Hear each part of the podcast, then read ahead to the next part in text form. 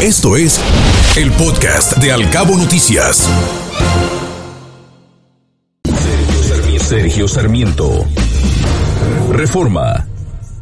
Esta mañana Sergio Sarmiento escribe sobre los cambios que intenta realizar el presidente López Obrador a una, con una iniciativa que modifica 23 leyes que buscan dar todavía mayores poderes al gobierno y cuestiona Sarmiento que es una cláusula exorbitante una disposición contractual que permite a un gobierno modificar convenios sin una declaración judicial previa. Es un permiso para que el gobernante haga lo que quiera, sin importar lo firmado. Más que exorbitante, es arbitraria.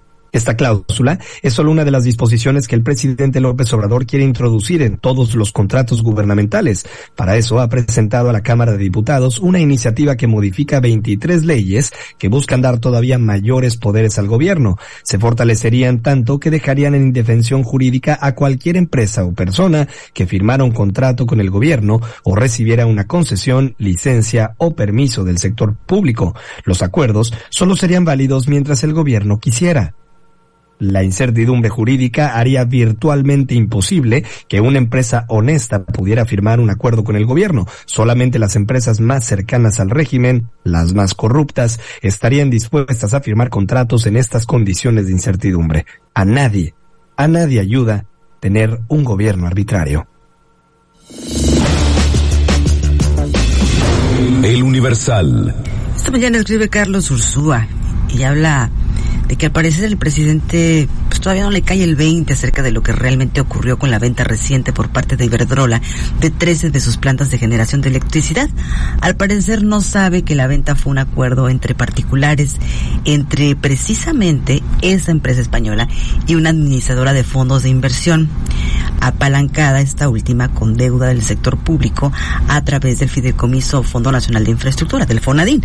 Al contrario de la declaración que se aventó de su ronco pecho el presidente hace unos días acerca de una nacionalización en este sector, esas plantas de generación eléctrica no serán activos del Estado y menos de la Comisión Federal de Electricidad. Esas plantas serán simplemente arrendadas previo pago de una módica suma por esa empresa a la Comisión Federal de Electricidad por ese fondo de inversión para que esta cada día con más problemas de operación, la Comisión Federal de Electricidad pueda seguir generando electricidad. Pero entonces, ¿a qué vino esa laraca por un mero negocio entre dos empresas? Es que en la comedia hubo varios ganadores. El primero fue el director de la Comisión Federal, Manuel Barlet, quien de electricidad, pues no sabe J. Pero de grilla, vaya que sí. Sucede que él había prometido al presidente que la Comisión Federal podía generar más de la mitad de la electricidad que se emplea en México y haya sido como haya sido, está por lograrlo.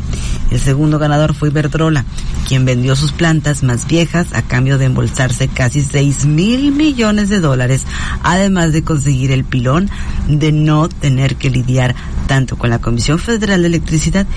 El tercer ganador fue obviamente este fondo de inversión llamado México Infrastructure Partners. Y bueno, ¿quién perdió? Pues como ya es últimamente costumbre, México. El primer perdedor fue el sector público, pues la banca de desarrollo a través del FONADIN se endeudará aún más. Dicho sea de paso, al contrario de lo que al parecer piensan algunos, la deuda de la banca de desarrollo sí es pública. No lo es el gobierno pero sí lo es el sector público en su conjunto. El segundo perdedor fue el sector privado. Para empezar, habrá aún menos certidumbre de que la electricidad que requieren todas las empresas sea proveída en tiempo y forma. Y para terminar, porque las grandes empresas que autogeneran parte de su electricidad se encuentran ahora en una posición política más débil. El resto de los mexicanos también perdimos. Parecería que no, pero desafortunadamente sí. En efecto, la generación de la electricidad en esas 13 plantas estará a cargo de la propia Comisión Federal y aun cuando hay recientemente o ciertamente trabajadores muy productivos que trabajan en esa empresa pública, también hay una burocracia altamente ineficiente. Trascendió. Milenio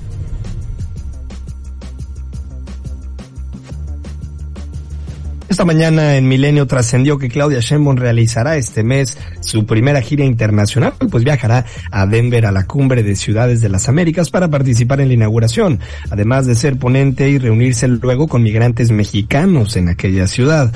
La jefa de gobierno es una de las figuras esperadas en el foro que se realizará el próximo 26 y 27 de abril, esto debido a que se le identifica todavía como integrante de aquel panel intergubernamental de cambio climático que en 2007 obtuvo el Premio Nobel de la Paz trascendió en otros temas, que parece que en el INE, en el Instituto Nacional Electoral, soplan nuevos aires, pues tras la salida de Lorenzo Córdoba, algunos consejeros han considerado con seriedad que se aplique una reducción a sus salarios para fortalecer la confianza ciudadana en la nueva etapa del organismo, la cual comenzó con la llegada de la actual presidenta Guadalupe Tadei Zavala. La medida es analizada por integrantes del Consejo General, pues se busca que la decisión sea unánime. Templo Mayor. Reforma. Si alguien conoce un buen cirujano plástico, más vale que se lo recomienden al panista Marco Cortés, al perredista Jesús Zambrano y al periodista Alejandro Moreno, pues seguramente se les cae la cara de vergüenza por traicionar a la democracia uniéndose a Morena. Luego de la gran movilización ciudadana en defensa de las instituciones electorales, el propio PAN aseguró que jamás apoyaría una reforma que vulnera, que vulnerara al INE o al Tribunal Electoral. Fue Jorge Romero, el coordinador albiazul en San Lázaro, quien se comprometió en octubre pasado a que no apoyarían una iniciativa como la que hoy están apoyando. Diversos grupos civiles les están pidiendo a los partidos opositores respetar la moratoria constitucional a la que se comprometieron en esta legislatura. Sin embargo, hasta ahora lo único que se ha logrado es que se pospusiera para hoy la aprobación de la reforma en la Comisión de Puntos Constitucionales de la Cámara de Diputados.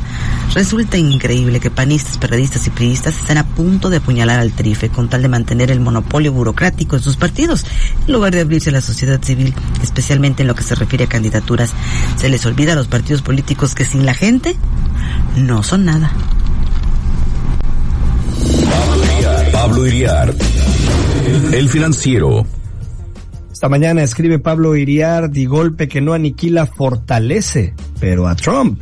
El candidato o candidata presidencial del Partido Demócrata seguramente se medirá ante Donald Trump en la elección de noviembre del próximo año. Caminando y con mucho dinero recaudado llegará el xenófobo antimexicano a la cita de 2024, luego de una acusación endeble y mal planteada en su contra que lo hará salir airoso, sea cual sea el resultado.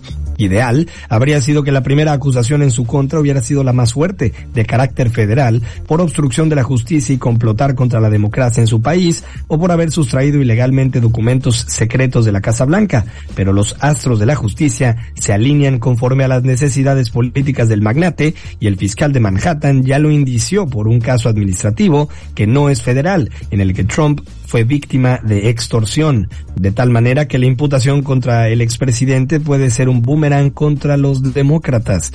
Bill Clinton, tras el afer Lewinsky y su juicio político, vio repuntar sus bonos y situarse en un elevado nivel de respaldo una vez concluido el proceso. Aunque, ¿qué necesidad había de darle una ayudadita al político que quiere regresar a la Casa Blanca para, entre otras locuras, bombardear a México? Escuche Al Cabo Noticias de 7 a 9 de la mañana con la información más importante de los cabos, México y el mundo por Cabo Mil Radio 96.3. Siempre contigo.